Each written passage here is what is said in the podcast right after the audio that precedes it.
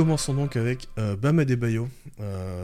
pour rappeler son profil, donc intérieur athlétique, connu pour sa défense notamment, qui a progressé en attaque, d'abord utilisé en hub offensif et finisseur, et qui petit à petit a évolué en créateur pour lui-même, et c'est notamment de ça qu'on va parler aujourd'hui. L'attaque de Bam Adebayo. petit tour statistique rapide. L'année dernière, c'était 25% d'usage et 102 de TS+, donc 2% d'efficacité de plus que la moyenne NBA. Euh, comme je disais, Bam Bayo il évolue en tant que créateur pour lui-même au fil des saisons, donc euh, beaucoup de, passer de beaucoup de hub euh, et de end-off à de la création pour lui-même et pick and roll. il joue beaucoup plus, il a joué beaucoup plus en isolation, il a quasiment doublé sa fréquence, passé de 7 à 12% notamment de ses actions. Mais il est resté assez efficace là-dedans. vous, comment vous voyez Bam Adebayo Azad par exemple? Euh, bah, déjà, moi je le vois beaucoup trop en playoff. J'ai l'impression de le rencontrer euh, chaque année. Bah, du coup, c'est un peu ça avec, euh, avec Boston. Et du coup, c'est un joueur que j'aime beaucoup et que j'aurais adoré avoir à Boston. Il y avait un peu un running gag à un moment avec Sam, donc Fade Wade, du podcast bah, Miami FR. Et, connaît aussi sur le fait de transférer en fait Bam à Boston avec les images de, Team USA où il s'entendait bien avec Tatum et Brown et Smart, etc. Donc moi c'est toujours un joueur que j'aurais adoré avoir à, Boston et même, même encore maintenant. Mais c'est vrai que j'aimais beaucoup euh, le joueur qu'il était dans son rôle, bah, plus de hub euh, euh, offensif, un petit peu dans un rôle de, en tout cas de fluidificateur de, l'attaque, mais un peu moins comme, comme créateur et surtout pour sa défense et tout ce qu'il peut apporter. Mais en fait, moi, ce qui, ce qui me dérange un peu, c'est que j'ai l'impression que c'est lui qui a la demande un petit peu d'avoir plus de responsabilité et plus de création, et que c'est entre guillemets accepté par, par Spo.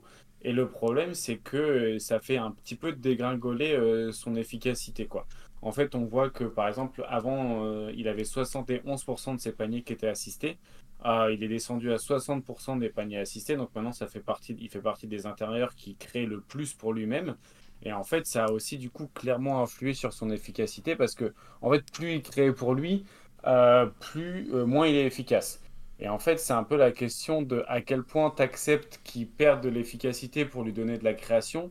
Et est-ce qu'on va pas commencer à avoir un petit peu de la valeur qui fuit euh, en attaque justement par un trop gros rôle à la création Ouais, c'est un peu la, grosse question. Euh, c'est euh, de savoir si, si c'est rentable au final qu'il crée par lui-même.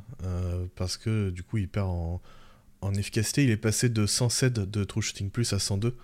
Donc une chute assez significative quand même et qui est passé du très bon au un poil au-dessus de la moyenne. Donc tu perds aussi là-dessus.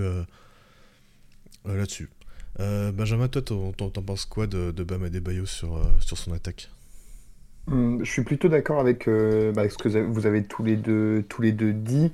En fait, c'est un peu, un peu la question sur beaucoup de joueurs, c'est de trouver le juste milieu euh, entre ce que lui veut, euh, ce que son profil donne et ce que le coach attend de, enfin le coach ou le coaching staff attend, attend de lui. Hum, donc c'est vrai qu'il était, qu'il était beaucoup moins utilisé en tant que finisseur individuel euh, avant, enfin, il se créait beaucoup moins ces, situations seul. Il était beaucoup plus impliqué dans des, bah, dans, différents systèmes et était peut-être beaucoup plus intéressant. Après, c'est comme, comme vous l'avez dit, euh, ça dépend aussi de ses demandes à, lui. Ça reste un joueur, euh, on va dire, très très coté, donc peut-être qu'il y a une volonté de pas trop le, pas trop le frustrer, le laisser un peu faire ce qu'il veut en, saison, régulière, quitte à réajuster le, la, mire en, playoff. Ouais, c'est ce qu'on a vu euh, bah, pas mal sur notamment les deux dernières saisons où euh, en régulière il est euh, utilisé plus en, créateur et en, en playoff. quand Butler reprend un peu plus de, de, de, usage, en fait, lui il est beaucoup moins utilisé comme ça, il est beaucoup plus en finisseur. donc son efficacité, on disait qu'elle avait baissé. Alors pourquoi elle a baissé? C'est parce que notamment sa fréquence de tir au cercle a beaucoup baissé. Euh, pour des mi-distances, et c'est souvent des mi-distances qui sont euh, des mauvais tirs, c'est des, euh, petits fade-away des petits fadeaway dans, dans la zone du short mid, donc dans la raquette, mais là où il est très peu efficace. il est passé de 28 tentatives sur ces tirs-là en 2022 à 71 en 2023, et en, passe, et en baissant son efficacité au passage, donc il est passé de 46 à 42% sur ces tirs-là, donc on observe forcément une chute de l'efficacité globale, surtout qu'il n'a pas augmenté son efficacité autre part. Et en plus, euh, vu qu'il va moins au cercle, il provoque moins de lancers francs. Il est passé d'un free throw rate euh, énorme, euh, son free throw rate plus était à 188, donc il provoquait 88% de lancers en plus que la moyenne de la ligue, à 135. Ça reste 135, ça reste bien, mais en fait, ce qui, est dommageable, c'est la chute. et du coup, c'est pareil, sa valeur, elle fuit un petit peu à cause de ça. Moi, il y a un truc qui me, qui me gêne aussi dans son utilisation, c'est qu'en fait, j'ai l'impression qu'il y a une perte d'optimisation assez complète. Enfin, tu vois, tu as nommé le fait qu'il prenne plus de longues distances, qu'il a le moins sur la ligne. C'est comme si euh, ça va à l'encontre que, un petit peu de tout ce qui se fait euh, de manière un petit peu analytics dans, dans l'attaque NBA. Alors moi, il je comprends totalement, en fait, je pense comprendre pourquoi ils veulent qu'ils prennent plus de long mid-range. C'est parce que dans des situations de playoff, ça va être important d'avoir un, un intérieur qui peut apporter du spacing. Et vu qu'il prend aucun 3 points, ça va être important en fait qu'il soit utilisé bah, comme un petit peu euh, spacing à mi-distance ou en tout cas qu'il soit une menace suffisante pour que les, joueurs euh, adverses, en tout cas, viennent le, chercher à, cet endroit-là du terrain et pour libérer un peu l'espace dans la raquette bah, pour des drives de Butler, par exemple. Mais euh, moi, ce qui, ce qui manque un peu là-dedans, j'ai l'impression qu'il a troqué en fait le, les, les passes qu'il faisait euh, loin du panier pour du mi-distance. Et en fait, c'est son assist percentage qui a vachement baissé aussi. Là où bah, du coup son, sa fréquence à mi-distance a, augmenté. Et j'ai l'impression qu'il a un peu troqué du coup des passes pour des paniers bah, au cercle ou à trois points pour des tirs à mi-distance d'une efficacité euh, bah, pas très très bonne quoi. Et en fait moi c'est ça qui, que je trouve un, peu dommageable, c'est que ça, ça, ça va pas dans le sens en tout cas de, des meilleures attaques et comment optimiser l'attaque euh, l'attaque en NBA. Et quand tu vois c'est on-off en termes de, fréquence au tir, en fait, il a un impact négatif euh, sur la fréquence au tir euh, en termes analytics. C'est-à-dire que Miami, quand Bama Mayo est sur le terrain, ils prennent 10% de 3 points en moins que quand il n'est pas sur le terrain. Donc en fait, c'est le mec qui génère, enfin, de toute la NBA, c'est le joueur qui fait le plus descendre la fréquence à 3 points de son équipe. Donc c'est pas de sa faute, c'est pas lui qui empêche les joueurs de Miami de prendre à 3 points, mais ça montre quand même à quel point tu te tires un peu parfois une balle dans le pied en voulant trop l'utiliser comme ça et du coup en délaissant bah, un des tirs les plus efficaces euh, tout simplement de la, NBA. Donc euh, voilà, moi j'ai un peu l'impression qu'ils vont un peu à l'encontre que ce que la, logique dit euh, de manière offensive et je trouve ça un peu dommage parce que ça montre aussi qu'il utilise moins son passing et alors que son passing est vachement qualitatif. En tout cas, moi je préfère largement son passing que son tir à mi-distance. Quoi. Ouais, je suis d'accord. Et il y a une partie de, ça qui vient aussi du, du, système et de la chute euh, du temps de jeu de Duncan Robinson, parce qu'en 2020 et 2021, quand Duncan Robinson jouait encore beaucoup, euh, ils avaient un excellent jeu à deux euh, qui générait souvent des bons tirs, que ce soit pour Robinson, pour Bam ou pour les autres. Et au final, vu que Robinson joue moins, bah, t'as moins cet aspect cet aspect-là, et ça se voit aussi sur les on-off, où à chaque fois que Duncan Robinson joue avec euh, Bam et Jimmy Butler, l'attaque est vraiment bonne. Elle n'est pas forcément exceptionnelle parce que euh, ça reste l'attaque de Miami qui a toujours euh, des, difficultés, mais il augmente toujours le, niveau de l'attaque.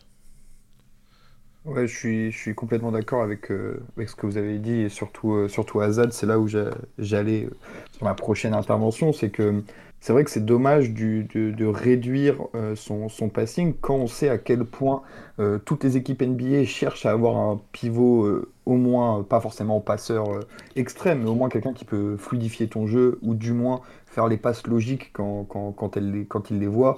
je, peux, je peux très bien en parler parce que mon pivot titulaire c'est Mitchell Robinson, donc il ne sait pas faire une passe, rien que la plus simple.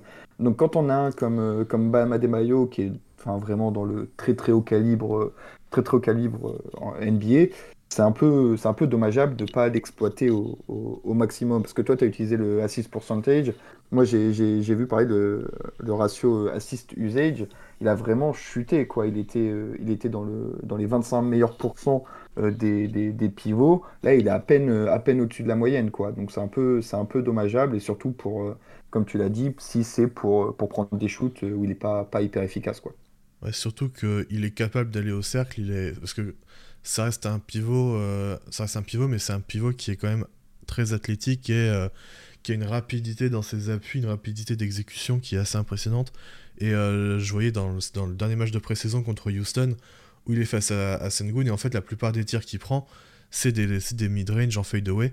Euh, et il y a un moment, il est face à lui en ISO, et en fait, juste, il, met un, premier pas, et Sengun ne peut rien faire. Et donc, tu as ce, ce, skill qu'il a et qu'il utilise pas suffisamment. Je voulais te questionner, Quentin, si tu savais, parce que j'ai vu son, son efficacité à, au, comment dire, au panier. Il a vraiment euh, chuté de, de, de zinzin. Est-ce que tu sais pourquoi Ou est-ce qu'il prend des shoots plus compliqués? Est-ce qu'il y a des trucs ou, ou tu sais pas? J'ai pas vraiment la réponse. Non, c'est parce que j'étais sur, j'étais en train de me balader sur Cleaning the Glass et j'ai vu un truc euh, giga bleu qui s'est affiché quelque part. Je me suis dit, oula, c'est un peu. Ouais, non, c'est. Une création euh, moins efficace, je pense. Il part ouais, sans ouais, décalage, en fait, tu vois. Ouais, et puis il y, a aussi, euh, il y a aussi un truc que j'avais noté, c'est euh, sur euh, des pick and roll, il y a. Oh, ça marche plus avec la fréquence, du coup.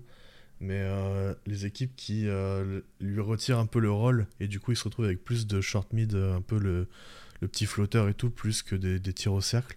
Mais du coup, il a peut-être certains tirs au cercle qui sont plus difficiles, même sur pick and roll. Ok. Ok, ok. Euh... Un truc que j'avais noté aussi, c'est qu'il a joué. Euh, il, joue un... il joue quand même pas mal de pick and roll avec Kyle Lowry. Et euh, Kyle Lowry, lui, euh, le problème, c'est que maintenant, vu qu'il a. Apporte plus aucune menace de scoring sur pick and roll, du coup, en fait, euh, la défense, elle se resserre sur Adebayo. Et pareil, t'as des tirs plus compliqués, t'as des tirs plus, euh, difficiles, et du coup, une efficacité aussi qui s'en ressent euh, là-dessus.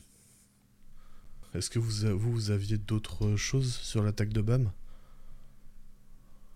Bah, Du coup, moi, c'est plus maintenant qu'il va y avoir encore Enfin, en gros, c'est vu qu'il va pas y avoir Lillard et qu'il y a plus Kevin. Enfin, je me... en fait, je me demande à quel point ils vont devoir encore plus porter l'attaque Bam et Butler avec euh, Tyler Hero. Et est-ce que du coup, ils vont réussir à l'utiliser différemment, quoi?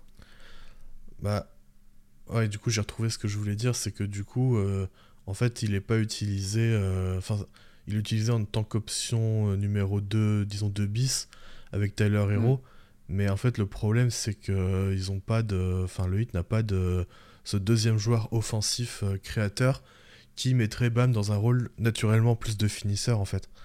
Et c'est là que le, Ouais. le trade raté de Lillard fait mal parce que du coup, on aurait retrouvé un Bam Adebayo avec peut-être un peu moins de usage, mais une efficacité beaucoup remontée qui aurait été créée par, euh, enfin, grâce à la création individuelle de, de Lillard. Ouais, puis t'imagines si t'avais euh, Bam en short roll sur un pick, un pick and roll avec Butler pour trouver Lillard off ball, ou à l'inverse, pour un, un écran de, de Bam sur du short roll pour après trouver euh, Butler sur un cut ou quoi. C'est, ça aurait été franchement assez incroyable de- d'avoir Bam entre, en liant entre les deux. Mais moi, il y a peut-être un dernier truc sur euh, Bam euh, dont j'aurais aimé parler, c'est le 3 points. Et euh, j'en parlais en off tout à l'heure et je disais, euh, je disais justement, bah, qui est assez ouf, c'est j'avais trouvé la stat une fois, ça doit être un des joueurs euh, de l'histoire de la NBA, enfin l'histoire récente, avec le meilleur pourcentage de lancers francs qui prend pas de 3 points. Il y a même une saison où il en prend aucun. L'année dernière, il en a pris 9, la saison d'avant, il en a pris 3. Alors que il y a un peu ce truc-là de si tu es bon au lancer franc, souvent c'est un indicateur qui explique que tu peux être bon à 3 points. Euh, lui, il le montre. Enfin, en tout cas, c'est un peu euh, l'exception qui confirme la règle, ou je sais pas trop. Mais il prend pas de 3 points. Est-ce que est-ce que c'est une piste de développement ou est-ce que c'est de l'ordre du, euh, du surnaturel et il en prendra jamais parce qu'il en a jamais pris et c'est pas prêt de changer? On peut voir un peu une évolution à la à l'Orford où il en prenait presque pas en début de carrière et l'année dernière il finit parmi les meilleurs shooters de, de la NBA. Bah, je pense que sur le court terme, ça changerait pas grand-chose parce qu'il faudrait, euh, faudrait un volume et une efficacité euh, suffisante pour que euh, la défense, elle soit directement. Enfin, qu'elle sorte directement sur lui, parce que maintenant, on le voit, les équipes, quand il est derrière, quand il est au niveau de la ligne à 3 points, son défenseur, il est, il est à 2 mètres de lui parce qu'il n'est pas vraiment dangereux à ce niveau-là. Et que s'il commence à drive, ben, tu peux quand même l'arrêter et lui, essayer de lui, bloquer l'accès au cercle. Donc, donc là-dessus, euh, sur le court terme, ça changera pas grand chose, à moins qu'il en prenne 4-5 par match et qu'il ait 37-38% euh, de réussite. Euh, là, ça commencerait à, discuter et ce serait intéressant. Mais sur le long terme, en effet, ce serait pas mal de commencer à en prendre, disons, 2-3 par-ci par-là par match pour commencer à s'y faire aussi. Parce que, comme tu disais, c'est mm. un mec qui a jamais shooté à 3 points, donc donc il lui faut aussi un, temps d'adaptation en match pour avoir la confiance euh, en, lui de, les prendre parce que l'année dernière, il a commencé à en prendre un peu en début de saison et en fait ça rentrait pas donc il a juste dit bon bah tant pis je, vais, euh, je vais aller là où je, là où je sais aller et je vais prendre mes mid-range et euh, mes tirs au cercle.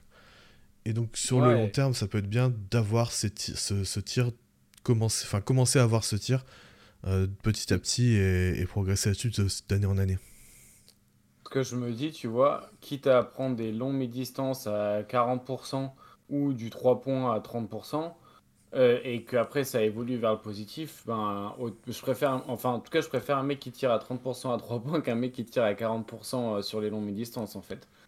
Donc, ah ouais, c'est plus euh, rentable. Donc foncièrement, pourquoi pas essayer De toute façon, votre saison, elle est pas, elle est pas morte dans l'œuf, mais vous n'allez pas jouer grand chose normalement. Après, on sait jamais avec euh, le Miami. vraiment, je, ne suis pas du tout en train de vous tirer vers le bas, mais disons que l'été a pas converti comme vous l'auriez espéré. Et du coup, la saison est peut-être pas engagée comme vous l'auriez espéré. C'est peut-être le moment de, au lieu d'aller développer des mecs qui jouaient en Ouzbékistan il y a encore deux mois, et eh ben développer le tir à trois points de Bama Debayo, tu vois. Donc bon, après voilà, à voir, mais je, je pense qu'il va bien falloir euh, s'y mettre un jour ou l'autre sur, euh, sur ce trois points. En tout cas, je l'espère. Ouais, non, je suis complètement d'accord. Vas-y, Benjamin. Ouais, non, j'allais dire, je suis d'accord euh, avec toi, Azad, et surtout, c'est un peu. Enfin, c'est un peu bizarre qu'il ait pas pris ce pli-là, alors qu'on a vu des gars shooter. Euh... Alors, je n'ai pas forcément d'exemple en tête, mais il y a des, des postes 4-5 qui sont mis à shooter. Bon, tu t'y attendais vraiment pas. Adebayo, il a vraiment le profil pour le, pour le faire, parce que comme tu l'as dit, euh, que ce soit au, comment dire, au lancer ou même même mi-distance. Enfin, c'est un peu dommage de l'utiliser à mi-distance, mais c'est pas non plus euh, cataclysmique.